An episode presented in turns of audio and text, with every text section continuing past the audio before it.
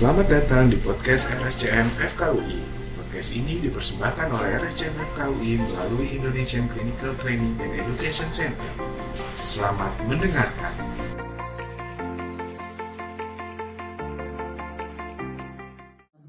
Yang para peserta webinar, hari ini kita akan uh, mulai webinar kita dengan judul Nutrition to Fight Coronavirus. Saya sebagai moderator, Dr. Wina Sinaga, Magister Gizi, Spesialis Gizi Klinik, uh, staf di Departemen Ilmu Gizi, RSCM FKUI, dan hari ini pembicara kita ada Dr. Stevi Sonia, Magister Gizi, Spesialis Gizi Klinik, juga staf dari Departemen Ilmu Gizi, RSCM FKUI.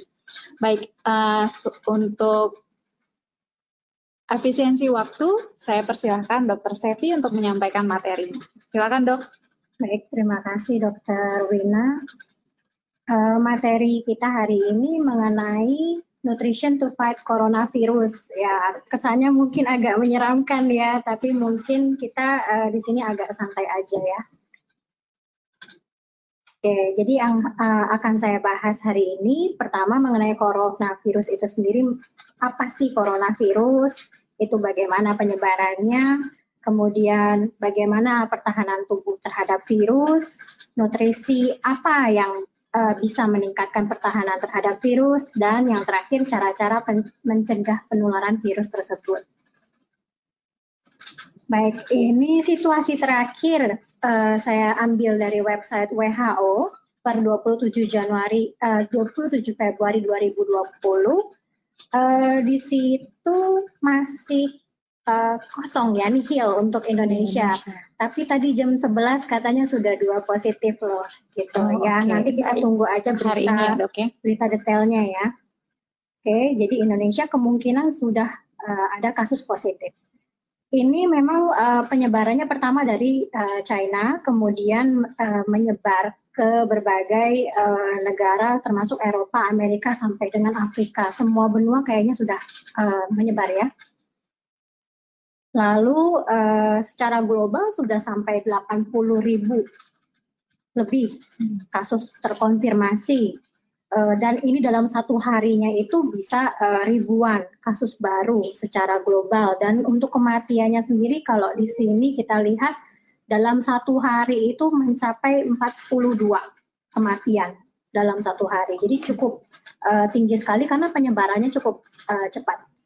Kalau Indonesia sendiri, uh, yaitu tadi nanti kita lihat saja berita selanjutnya ya. Uh, dok, maaf sebelum slide berikutnya, uh, saya menghimbau para peserta yang hendak bertanya atau sudah terpikir sesuatu yang mau didiskusikan, boleh diketik di kolom pertanyaan ya dok ya. Nanti pada saat sesi bertanya, kita boleh langsung diskusi. Silakan dok, slide berikutnya. Baik, saya lanjutkan lagi. Oke, tentang coronavirus itu sendiri. Jadi coronavirus itu ternyata uh, hanya satu dari banyak, hmm. gitu yang uh, mencuat saat ini kan uh, coronavirus yang muncul tahun 2019 akhir disebut COVID-19. Penyakitnya disebut COVID, coronavirus disease tahun 2019, jadi dikasih belakangnya 19. Okay. Uh, disebabkan novel coronavirus yang disebut 2019 juga NCOV Nah, ini sebenarnya keluarganya banyak. Jadi uh, flu yang biasanya mungkin flu-flu biasa itu juga sebenarnya juga coronavirus, hmm. keluarganya yang sama dengan uh, virus yang di 2019 ini. Dan yang sempat heboh juga waktu dulu itu SARS dan MERS. Yes. Yang waktu SARS itu juga dari Cina juga, kalau MERS itu dari uh, Saudi Arabia waktu itu. Uh, dan yang saat ini memang yang kita bahas adalah yang COVID-19. Untuk uh, transmisinya sendiri memang uh, disebutkan awal mulanya kemungkinan dari hewan uh, menyebar ke manusia, tapi sekarang juga uh, sudah diketahui bahwa manusia ke manusia juga saling menyebarkan. Terutama yang menjadi uh, uh, key point di sini adalah bahkan manusia yang tidak bergejala sendiri bisa menularkan. Oke, okay, sebagai gitu. transmitter. Ya, tanpa harus bergejala, tanpa harus batuk ataupun bersin, bisa menularkan. Itu sudah ada penelitiannya. Nah, e, untuk proses penyakitnya atau patogenesisnya itu sendiri, karena ini baru, jadi belum banyak penelitiannya. E, secara rinci tentunya belum diketahui, tapi memang peneliti mengatakan ini paling mirip sama SARS, paling mirip gitu secara struktur virus dan yang lain semuanya itu. Prosesnya adalah dia pasti masuk ke dalam tubuh melalui mukosa. Dari hidung uh, atau dari mulut gitu tertelan juga bisa. Uh, kemudian biasanya dia memang aktifnya di paru dia masuk ke paru dia bereplikasi berkembang biak di situ. Nah, kemudian akan uh, muncul respons imunitas pertahanan tubuh yang kemudian uh, terjadilah namanya namanya virus ketemu sama imunitas kan terjadi peradangan. Kemudian akibatnya karena peradangan tersebut terjadi cedera dan cedera itu sebenarnya yang bikin gejala. Jadi seperti sesak. Sebenarnya virus itu sendiri kalau misalnya uh, dia berkembang biak tanpa imunitas tubuh bereaksi sebenarnya dia diam kita tidak ada gejala gitu jadi uh, wajar kalau uh, ada orang-orang yang tidak bergejala tapi virusnya banyak sebenarnya. Itu berarti ketahanan tubuhnya bagus ya dok ya? Berarti ketahanan tubuhnya jelek. Karena uh-huh. tidak muncul oh, imunitasnya oh, okay. tidak muncul peradangan yang seharusnya terjadi. Jadi karena tidak ada peradangan tidak ada simptom, tidak ada gejala hmm. gitu. Tapi okay, nanti mungkin suatu saat, itu, ya. suatu saat akan muncul secara berlebihan mungkin peradangannya. Gitu. Kemudian mekanisme penyebaran memang yang e, banyak diketahui orang itu mengenai droplet. Kalau misal batuk, e, bersin, nah itu kan keluar cipratan e, droplet.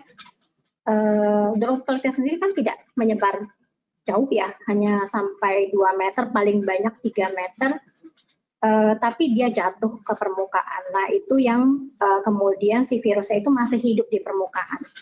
Dan yang menarik juga di sini uh, sudah ada penelitian yang mengatakan bahwa si COVID-19 ini virusnya itu bisa ketemu di lubang lubur.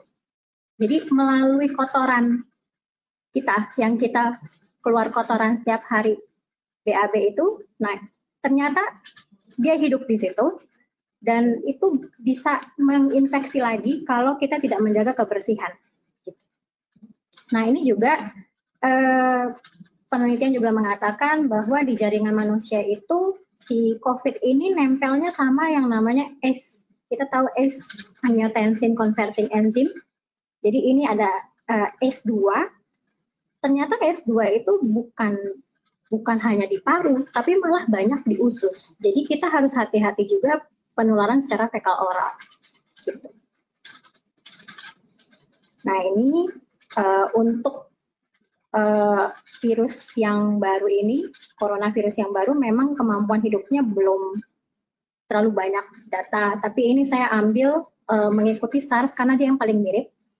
Jadi di air limbah itu dia bisa tahan 14 hari suhu makin tinggi memang bikin virus ini uh, kurang mampu hidup. Jadi dia lebih cepat mati seperti itu kalau suhunya tinggi ya. Jadi mungkin di Indonesia sendiri ada bagusnya juga kita iklimnya tropis, uh, suhu yang tinggi membuat uh, virus itu cepat mati okay. untuk virus ini.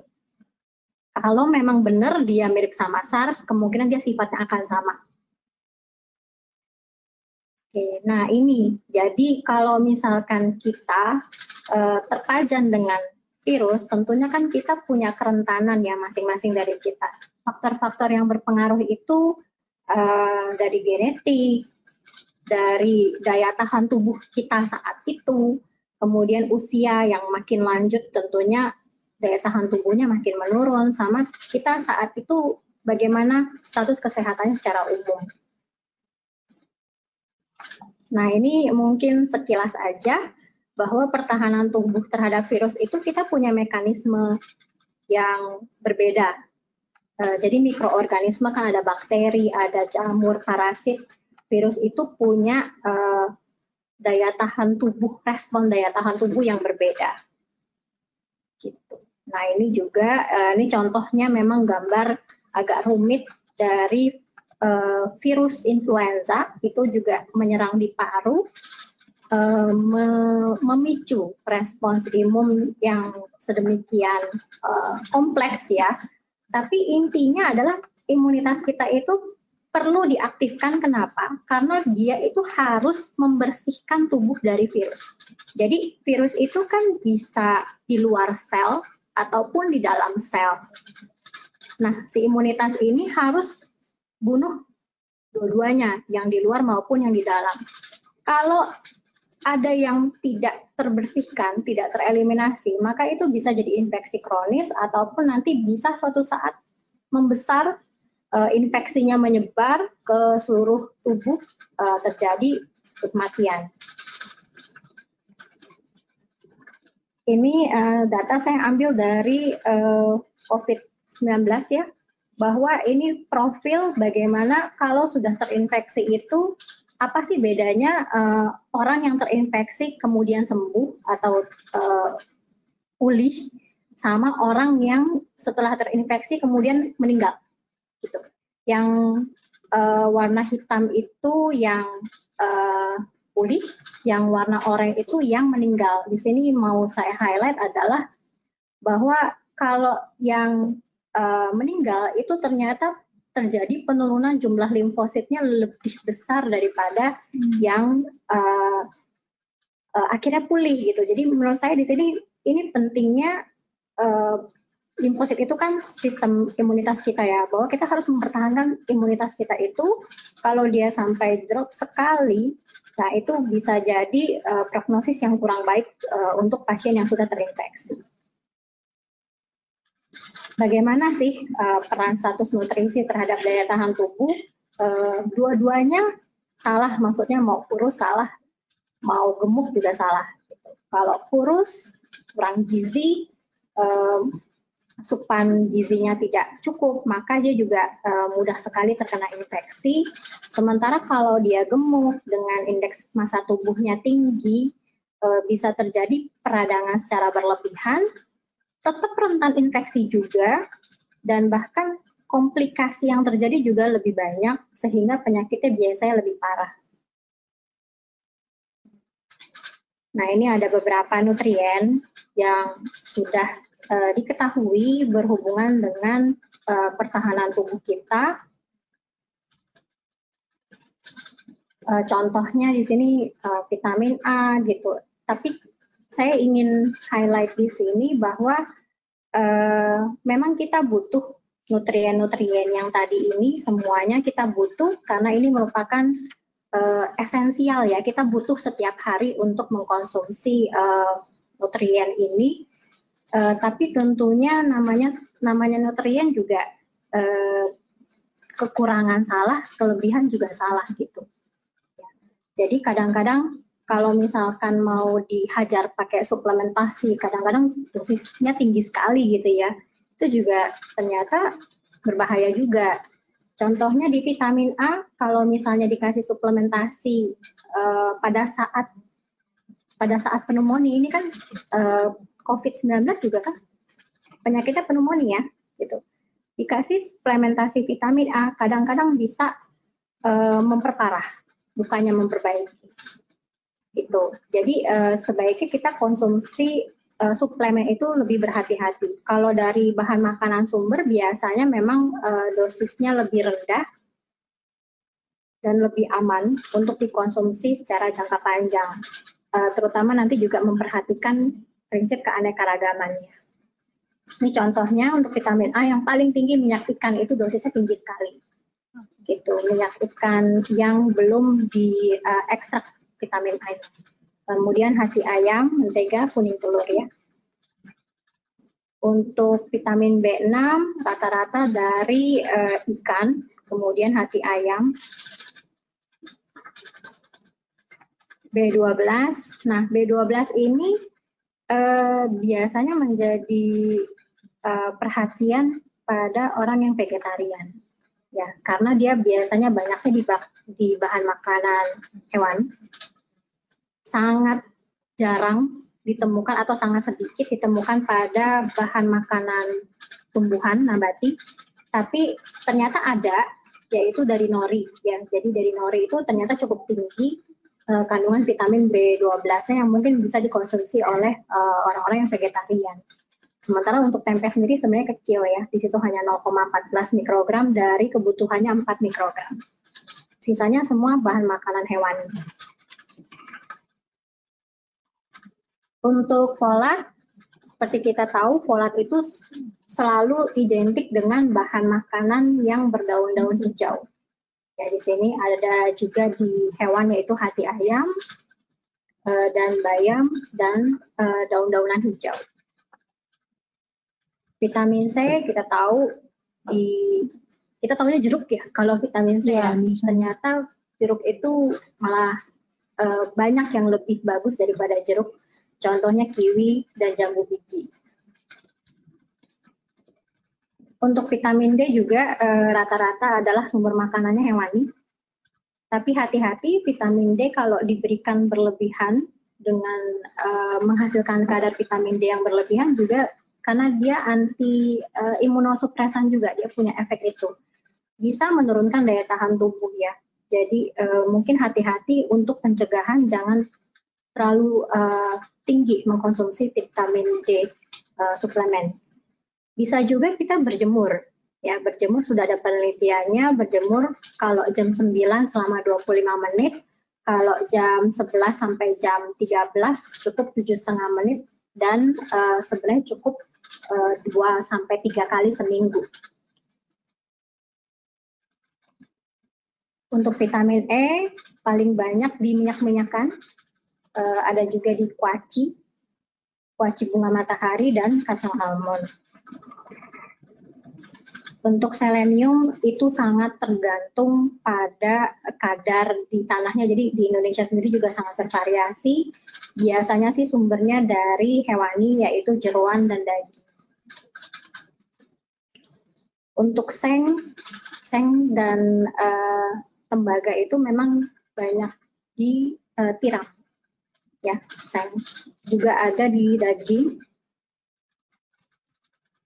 Kemudian tembaga ya uh, salah satu sumbernya coklat. Coklat yang biasa kita makan sehari-hari itu. Biasanya mungkin lebih baik yang kadar coklatnya lebih tinggi dibandingkan kalau yang milk coklat kan lebih rendah kadar coklatnya kemudian yang terakhir oh bukan yang terakhir ini uh, besi. Besi untuk perempuan memang kebutuhannya lebih tinggi karena adanya menstruasi. Bahan makanan yang bagus, contohnya hati ayam, uh, kerang, uh, dan sayuran hijau juga di situ. Tapi hati-hati juga untuk besi ini karena dia dibutuhkan oleh semua mikroorganisme, mau bakteri, mau virus. Jadi virus akan tumbuh lebih cepat kalau dia mendapatkan besi dalam jumlah yang banyak. Jadi eh, hati-hati juga pada saat infeksi untuk tidak mengkonsumsi suplemen besi. EPA dan DHA itu bagian dari uh, asam lemak omega 3, biasanya dari ikan uh, atau dari minyak ikan. Di sini sebenarnya biasanya EPA dan DHA itu antiinflamasi ya gitu. Jadi eh, kalau dikonsumsi secara berlebihan juga, di mana kita butuh imunitas tubuh, eh, takutnya nanti akan bikin eh, virus itu malah lebih banyak eh, berkembang biak. Jadi eh, perlu hati-hati juga untuk mengkonsumsi suplementasi EPA dan DHA eh, kalau kita tidak ada penyakit apa-apa sebenarnya tidak butuh.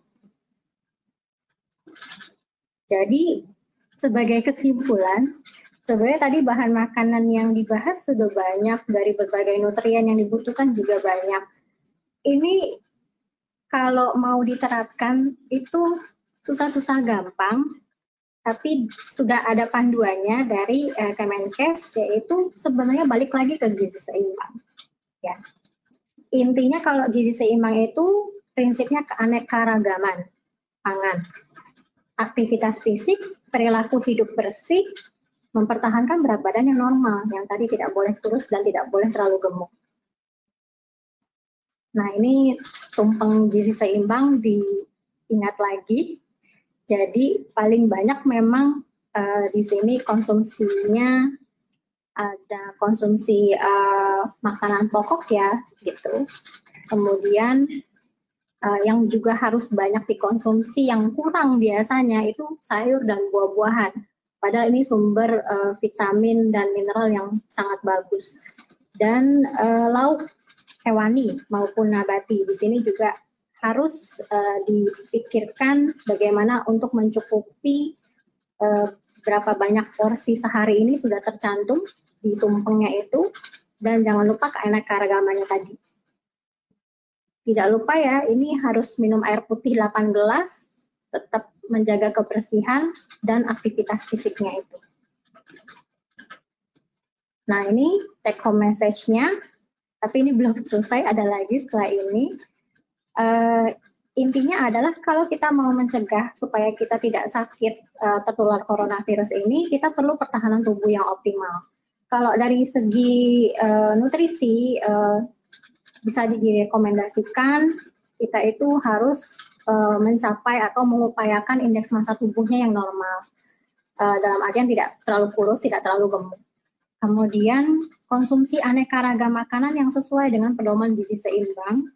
Hindari konsumsi suplemen secara berlebihan dan untuk uh, beberapa kasus mungkin kalau sudah punya penyakit tertentu sebaiknya dikonsultasikan dulu ke dokter atau misalkan vegetarian seperti itu bisa mengkonsumsi suplemen tapi sebaiknya juga sesuai resep dengan dokter.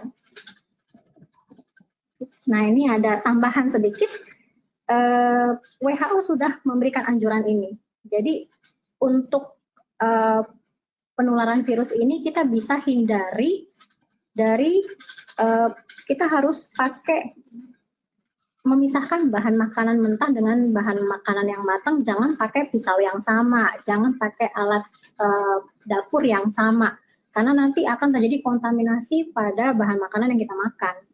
Kemudian kita harus sering-sering mencuci tangan uh, dan kalau makan lihat dulu uh, bahan makanan hewaninya itu jangan-jangan hewannya sakit dulu sebelum Eh, kita makan gitu. Jangan dimakan yang uh, sudah sakit.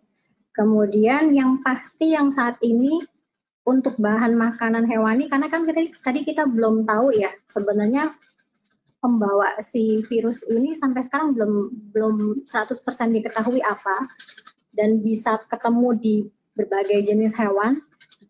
Jadi semua bahan makanan hewani itu harus dimasak uh, sampai matang harus matang. Jangan makan sashimi dulu jadinya. Terus nah makanan apa saja ternyata si uh, tempat menempelnya virus itu ditemukan di ikan amfibi reptil burung mamalia kayaknya semua ya jadinya. Itu kecuali serangga kayaknya sih belum. Tapi kan nggak mungkin ya kita makan serangga. Semua bisa menjadi pembawa cuci tangan, uh, tadi saya udah bilang uh, ada penularan fekal oral, jadi setelah kita menggunakan toilet juga harus cuci tangan. Sebelum makan kita harus cuci tangan. Uh, se sebelum menyiapkan, menyentuh makanan juga kita harus cuci tangan. Uh, pakai air dan sabun atau pakai hand rub, hand sanitizer yang berbahan alkohol. Itu bisa efektif membunuh virus tersebut ada rekomendasi lain karena tadi ternyata juga muncul di mulut ya, ditemukan virus, jadi dari air liur. Jadi sebaiknya mungkin menghindari dulu untuk makan satu sendok, satu piring dengan orang lain, apalagi kalau orang lain tersebut uh, menunjukkan gejala. Tapi tidak menunjukkan gejala pun kita tidak tahu. Kemudian setelah menggunakan alat makan harus dicuci bersih. Nah, untuk berapa lama uh, si virus bisa bertahan hidup tadi belum diketahui. Sampai sekarang belum diketahui juga, tapi kita bisa bunuh dengan desinfektan sederhana. Untuk pencegahan sampai saat ini belum ada obatnya. Belum ada vaksinnya juga. ya. Dan yang terakhir ada mitos nih, katanya makan bawang putih harganya lagi mahal ya kan ternyata belum terbukti ya untuk bisa meng, uh, mencegah infeksi do, uh, virus coronavirus. Sekian dan terima kasih, Dr. Wina.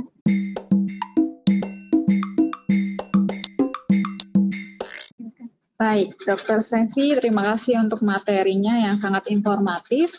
uh, sambil menunggu pertanyaan dari para peserta yang mungkin masih mengerti, uh, saya ada pertanyaan dok. Jadi beberapa waktu ini uh, masyarakat juga bersemangat sekali membeli suplementasi. Paling banyak sih rata-rata vitamin C yang megadosis 1000 mg. Menurut dokter Stevi bagaimana dok? Apakah itu perlu untuk dilakukan konsumsi vitamin khususnya vitamin C ya yang ya. megadosis? Ya, uh, sebenarnya vitamin C itu memang tadi salah satu nutrien yang saya uh, sempat bahas bahwa itu memang berhubungan dengan imunitas tubuh. Bagaimana dia berhubungan? Uh, dia memang ada hubungan dengan limfosit T. Ya, ada membantu uh, di uh, limfosit T fungsinya. Kemudian dia juga antioksidan. Seperti kita tahu kalau misalkan uh, terjadi peradangan, sel-sel imun itu dia stres, stres oksidatif. Jadi kita butuh antioksidan untuk menetralkan stres oksidatif tersebut supaya sel-sel tubuh yang sehat itu jangan sampai mati juga gitu. Cukup yang mati itu sel-sel yang sakit saja yang sel yang sehat jangan ikut-ikutan mati gitu kan. Uh, jadi kita butuh antioksidan. Nah, tapi kalau cuma vitamin C dan uh, diberikan langsung megados 1000 mg uh, di mana-mana antioksidan itu tidak pernah bekerja sendirian, ya kan? Jadi uh, antioksidan itu dia punya siklus. Jadi uh, dia bekerja dengan vitamin E, dia bekerja dengan beta karoten, dengan selenium gitu. Jadi kalau hanya satu yang kita tinggikan konsumsinya itu tidak terlalu efektif juga. Apalagi kalau diberikan sampai megados, eh, mungkin sehari dua hari tidak bermasalah, tapi kalau jangka panjangnya jangan-jangan ada Uh, ada juga yang mengatakan dia timbul kristal di ginjal dan uh, mungkin bisa menyebabkan kerusakan ginjal kalau dipakai megados jangka panjang ya. Jadi menurut saya tetap hati-hati kalau suplementasi. Baik. Uh, diskusi tadi kita menjawab pertanyaan Dokter Rizka. Di sini beliau menanyakan apakah suplementasi zinc dan vitamin C dapat digunakan untuk mempersiapkan pertahanan tubuh terhadap COVID-19. Jadi dokter Stevi tadi sudah menyatakan bahwa sebaiknya tidak single, tidak tidak hanya satu atau dua, tapi eh, multi ya dok ya. Dan kemudian dosisnya juga tidak megadosis karena uh, dapat mengancam fungsi ginjal atau fungsi organ yang lain. Oke, pertanyaan berikutnya ada dari Bapak Albert Edo. Bagaimana dengan konsumsi minyak krill? Apakah ada perhatian khusus jika dihubungkan dengan COVID-19? Mungkin hubungannya dengan EPA DHA yang tadi ya dok. Jadi krill itu kan uh, sumber dari EPA dan DHA asam lemak omega 3. Eh, tadi sudah sempat sedikit saya paparkan untuk EPA DHA itu sebenarnya dia efeknya antiinflamasi. Jadi uh, kalau kita uh, untuk mencegah virus itu justru kita butuh inflamasi jadi butuh imunitas dan imunitas itu pasti menghasilkan respons inflamasi untuk membunuh si virus tersebut. Tidak mungkin kita tiadakan inflamasi itu tersebut. Yang ada adalah virusnya jadi kronis, e, berkembang biak terus-menerus tidak terbunuh karena peradangan itu sendiri yang memanggil sel-sel imun untuk menuju tempat tersebut ya. Jadi kita butuh inflamasi itu di awal, tapi memang kalau berlebihan juga berbahaya. Kalau peradangannya berlebihan. Jadi uh, kalau misalkan demi mencegah uh, eh, COVID-19 ini, sementara kita tidak punya uh, masalah, menurut saya sebaiknya uh, bisa dikonsumsi dari bahan makanan uh, sumber seperti ikan laut yang banyak lemak kan dia sumbernya ikan laut yang berlemak. Uh, tapi kalaupun mau mengkonsumsi uh, fish oil dan krill oil mungkin boleh-boleh saja kalau tidak uh, asalkan sesuai dengan dosis yang dianjurkan dan tidak terlalu berlebihan. Menurut saya masih boleh. Baik. Berarti uh, jawabannya masih boleh ya dok ya, namun harus memperhatikan angka kecukupannya. Uh, ada pertanyaan kemudian dari Bapak Hidayat dari Surabaya dok, bagaimana dengan astaxanthin dan echinacea? Echinacea Uh, berapa lama inkubasinya? Inkubasi? Inkubasi ya. virus ya mungkin.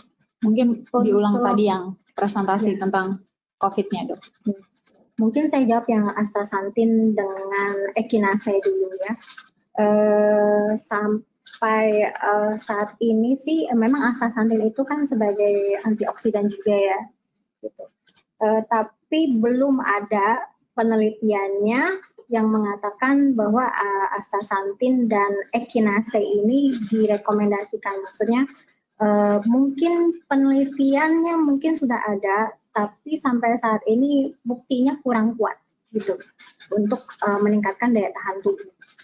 Sementara untuk inkubasi dari WHO sudah mengeluarkan statement saya rasa bahwa uh, inkubasi si virus ini dari kan ada minimumnya dan ada maksimumnya itu kurang lebih satu hari paling cepatnya sampai dengan 14 hari paling lambatnya. Jadi uh, dia berada di range tersebut 1 sampai 14 hari.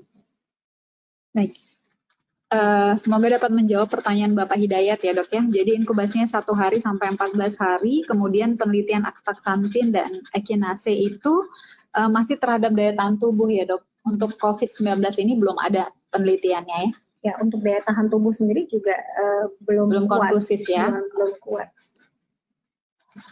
Uh, kita lihat lagi pertanyaan berikutnya.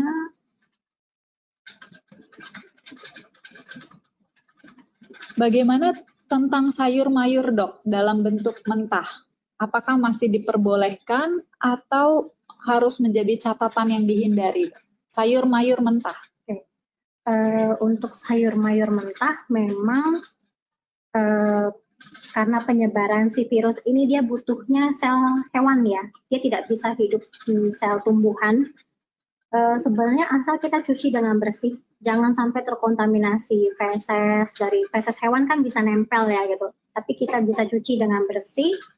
E, sebenarnya cukup aman kita mengkonsumsi e, sayuran ataupun buah-buahan dalam bentuk mentah gitu. Yang tidak boleh dan yang e, harus dimatikan virusnya itu yang sumbernya dari hewani yang lebih tinggi resiko uh, bahwa dia mengandung virus. Oke, okay. berarti kalau sayuran kita masih uh, masih masih toleransi ya dok ya, asal bukan bahan makanan hewani. Uh, ini ada pertanyaan sebenarnya sih tidak terlalu terhubung dengan coronavirus, namun boleh kita diskusikan dok. Bentuk vitamin C yang lebih stabil itu yang cair atau effervescent dok? Mungkin uh, masyarakat mau membeli suplementasi, jadi mau memilih apakah bentuknya yang tablet atau yang cair? Uh, ini ceritanya sudah memilih untuk membeli suplementasi ya, jadi saya tidak balik ke makanan sumber lagi. Kalau saya uh, untuk vitamin C saya lebih menyarankan yang slow release, jadi yang bentuknya tablet. Tablet yang uh, biasanya ada uh, lapisan luarnya jadi dia dilepaskannya pelan-pelan. Itu juga di, diserapnya lebih uh, baik dibandingkan kalau bentuknya sudah hancur diminum di mulut. Gitu. Jadi uh, biasanya yang tablet yang slow release itu uh, penyerapannya lebih bagus. Baik. Uh, semoga dapat menjawab di sini Bapak Willy yang bertanya bentuk vitamin C-nya. Kemudian uh, ini ada pertanyaan. Jadi tadi uh, yang kita sudah bahas kira-kira nutrisi untuk menghadapi coronavirus.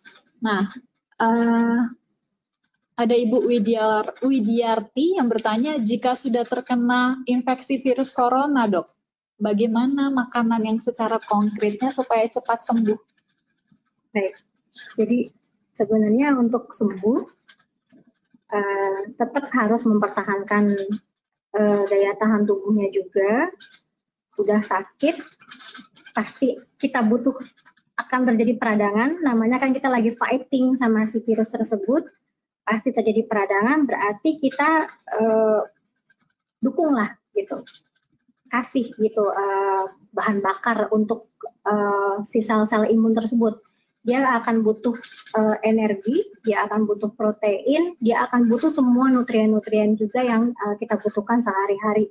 Biasanya mungkin protein akan lebih tinggi kebutuhannya gitu. Jadi kita makan eh, protein-protein uh, dalam bentuk uh, hewani maupun nabati dalam jumlah yang mungkin sedikit lebih banyak daripada kalau kita tidak sakit gitu.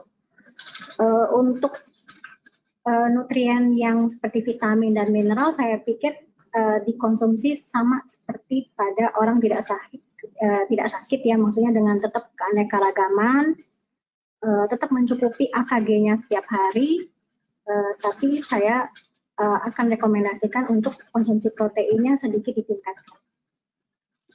Berarti terdapat peningkatan kebutuhan secara total kalori dan protein pada yang sudah terinfeksi coronavirus ya dok.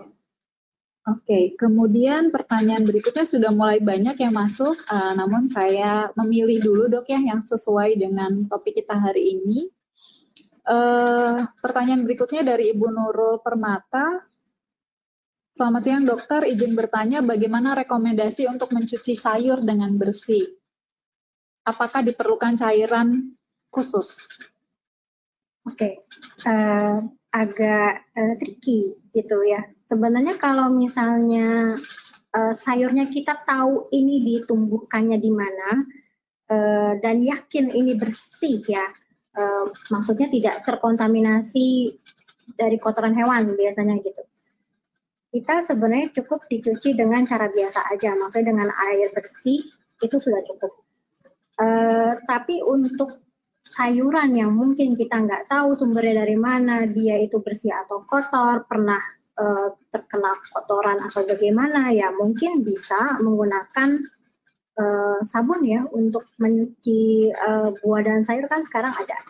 Itu mungkin uh, itu akan bisa efektif, tapi memang belum belum ada penelitiannya yang mengatakan si sabun uh, cuci piring itu apakah dia bisa 100% mengeliminasi virus atau tidak. Tapi secara logika uh, mungkin itu menjadi salah satu alternatif yang bisa kita kerjakan. Kalau kita tidak yakin sumber dari sayuran tersebut itu kotor atau bersih. Oke. Okay. Baik, berarti sabun-sabun untuk uh, mencuci sayur sudah tersedia sih sebenarnya. Ada. Namun kembali ke keyakinan kita, apakah bahan makanan itu bersih atau tidak. Uh, ada pertanyaan juga yang menarik dari Dr. Nugrahayu. Bagaimana dengan konsumsi kurkumin, temulawak, serai, kunyit, mungkin herbal yang biasa di masyarakat, dok? Apakah uh, ampuh dalam melawan coronavirus? Oke, okay. jadi um, memang ya Indonesia punya banyak um, mungkin ramuan tradisional herbal, ramuan tradisional, uh, tapi selama penelitiannya belum secara kuat mengatakan ini bisa uh, memerangi virus corona, maka uh, saya juga tentunya tidak belum bisa memberikan rekomendasi untuk yang tadi itu kurkumin, serai, kunyit, temulawak. Tadi jahe, bawang putih juga kan belum terbukti juga yang tadi saya sempat bahas. Jadi saya belum bisa memberikan rekomendasi. Oke, jadi belum ada rekomendasinya ya dok? Belum. Namun masih boleh dikonsumsi nggak kira-kira dok? Boleh. Okay. Seperti orang sehat lainnya, itu boleh-boleh saja dikonsumsi uh, sesuai dengan kewajaran. Namun belum ada penelitian yang dominan bahwa ini berhasiat ya dok ya. Uh, kemudian pertanyaan dari Bapak Adi Putra dalam satu minggu ke depan saya ada rencana keluar kota dok. Ada pencegahan dari sisi nutrisi yang khusus nggak dok? Ya, sebenarnya yang saya bahas tadi semuanya pencegahan ya dari segi nutrisi gitu. Intinya adalah makannya memang kita harus perhatikan sesuai dengan prinsip gizi seimbang. E, kalau misalkan tidak e, yakin atau merasa kalau lagi traveling susah untuk mencari makanan yang sesuai dengan prinsip gizi seimbang, mungkin uh, secara sementara ya, secara sementara kita boleh konsumsi multivitamin yang sesuai dengan AKG. Yang biasanya AKG-nya mendekati angka 100 gitu. Jadi uh, tidak yang megados, tapi yang lengkap. Yang lengkap uh, yang lengkap dan uh, dosisnya mendekati 100% AKG, mungkin kita bisa uh, sarankan kalau uh, kita sulit untuk mencari bahan-bahan makanan yang sesuai dengan prinsip gizi seimbang. Dan sebenarnya yang lebih penting sih uh, untuk pencegahannya yang hand hygiene ya untuk nanti di luar negeri dan menggunakan masker uh, sebagai proteksi diri. Baik, uh, menarik dok. Yang tadi dokter sampaikan bahwa angka AKG harus 100%. Jadi uh, kita juga harus anjurkan ke masyarakat untuk cerdas membaca label makanan. Iya betul. Karena mungkin belum semua masyarakat uh, mengerti bagaimana membaca label makanan. Jadi pada tabel yang biasanya ada di suplementasi yang harus diperhatikan adalah persentase AKG-nya. Ya. Uh, atau RDA kadang-kadang. Ya, jadi AKG itu untuk negara Indonesia, RDA itu untuk luar negeri kan. Ya, tapi biasanya angkanya mirip-mirip, jadi bisa digunakan juga. Ya, jadi mencapai 100%, tapi semakin lengkap, semakin banyak jenisnya, kemudian angkanya semakin mendekati 100 seperti itu ya. Oke, okay, uh, eh, pertanyaan berikutnya dok. Um, dari Ibu Siska, bagaimana dengan orang yang riwayat penyakit gastritis? Apakah diperbolehkan minum vitamin C dosis tinggi? Karena katanya salah satu pencegahan corona adalah minum vitamin C. Bagaimana nih dok? Kalau sebenarnya tadi kita sudah sampaikan bahwa kita tidak anjurkan hanya single vitamin C saja ya. Nah, kalau untuk pasien yang ada sakit lambung nih dok, gimana triknya untuk mereka konsumsi multivitamin? Oke, tentunya kalau misalnya sudah ada penyakit lambung, diobati dulu ya. Jadi eh, eh, tetap mungkin perlu ke dokter jika perlu, eh, jika disarankan mengkonsumsi obat lambungnya ya tentunya harus diminum juga, sembuhkan dulu eh, gastritisnya, sakit mahnya itu dan uh, vitamin C jelas uh, dia sifatnya asam. Jadi kalau misalkan dia uh, dikonsumsi apalagi dalam dosis yang besar, uh, dia bisa memperparah gastritisnya. Maka itu tadi saya juga uh, mengatakan kalaupun perlu mengkonsumsi vitamin C, bisa dipilih yang slow release sehingga dia lebih uh, ringan gitu di lambungnya karena dia akan dilepaskan secara pelan-pelan uh, istilah slow release ini mungkin vitamin C yang tabletnya ada selaputnya seperti ada itu ya. Jadi itu lebih dipilih karena lebih lambat dilepaskan ya dok ya. Pelan-pelan. Kemudian ada pertanyaan dari dokter Rizka dok. Ini terkait tentang status gizi yang tadi. Jadi dokter Rizka bertanya di daerahnya banyak remaja dan dewasa muda yang gizi buruk dan anak yang stunting. Kira-kira bagaimana dok mempersiapkan mereka supaya mereka aman dari bahaya coronavirus? Ya, sebenarnya anak-anak tersebut jika sudah berstatus gizi buruk, tentunya mereka itu sudah sangat sangat rentan sekali akan uh, bisa terinfeksi COVID-19 ya, karena daya tahan tubuhnya pasti sudah uh, melemah otomatis yang kita bisa lakukan adalah gizi buruknya itu harus diatasi secepatnya. Diatasi secepatnya dalam artian sesuai dengan kan kita sudah punya pedoman uh, penata laksanaan gizi buruk yang dikeluarkan oleh Kemenkes. Uh, di situ sudah ada uh, pedomannya uh, saat pertama kali ketemu harus diberikan terapi apa, kemudian seminggu ke depannya harus uh, masuk ke terapi yang seperti apa sampai dengan tahap rehabilitasinya harus seperti apa itu semua uh, sebaiknya segera ditangani supaya uh, pertahanan tubuhnya juga kembali normal. Gitu. Jadi untuk anak dan remaja yang gizi buruk ataupun stunting kita kembali ke tata laksana gizi buruk dari Kemenkes ya dok ya, ya. supaya uh, menghindari mereka dari resiko coronavirus. Uh, dok, ada pertanyaan mengenai cara pengolahan jadi kalau tadi sudah dibahas bahwa uh, virus corona ini banyak nempel di bahan makanan sumber yang hewani. Sekarang kalau cara pengolahan dok, apakah uh, ada cara pengolahan yang dianjurkan atau yang tidak aman justru? Yang mana yang dipilih dok? Direbus, digoreng, atau dibakar seperti itu dok?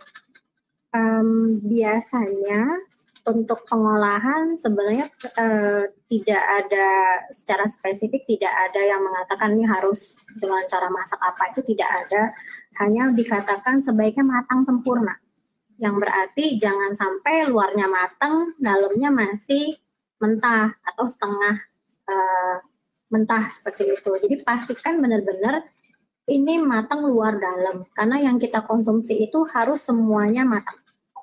Itu saja sih yang bisa saya sampaikan. Mengenai cara masak, saya pikir semua cara masak bisa kok untuk mencapai matang sempurna. Baik. Oke. Okay. Um, ada pertanyaan dok dari dokter Hidayat. Adakah imunomodulator nutrisi yang dokter anjurkan? Baik, mungkin kasusnya di sini kalau sudah kalau pencegahan dulu ya. Kalau pencegahan tentunya kita tidak butuh untuk imunomodulator karena uh, kita sebenarnya bisa dengan uh, makan secara seimbang saja itu sebenarnya sudah sudah imunomodulator sebenarnya gitu. Jadi uh, imun kita sudah sudah sudah optimal gitu uh, tanpa harus dengan uh, obat atau nutrien spesifik imunomodulator gitu ya. Yang penting adalah tadi prinsip gizi seimbang, keanekaragaman. Uh, mungkin imunomodulator akan lebih berperan kalau kondisinya sudah sakit. Tapi tentunya untuk kasus uh, COVID-19 ini belum ada penelitiannya. Uh, yang sudah ada penelitiannya pada penyakit lain gitu imunomodulator memang uh, punya peran uh, seperti di beberapa kasus misalnya perioperatif uh, atau kasus luka bakar seperti itu. Tapi untuk COVID sendiri belum ada data. Baik, berarti untuk imunomodulator sebenarnya dengan gizi seimbang saja sudah uh, menjadi imunomodulator sudah untuk tubuh kita sendiri. Sedangkan untuk yang sudah terinfeksi belum ada penelitiannya ya dok ya, namun mengkonsumsi mikronutrien yang sudah tadi disebutkan juga sudah cukup baik untuk mempertahankan ketahanan tubuhnya. Oke, okay, uh, eh, kurang lebih beberapa pertanyaan yang diajukan oleh peserta sama, seperti misalnya apakah orang yang kurus termasuk dalam gizi buruk sehingga memperlemah daya tahan tubuh dok?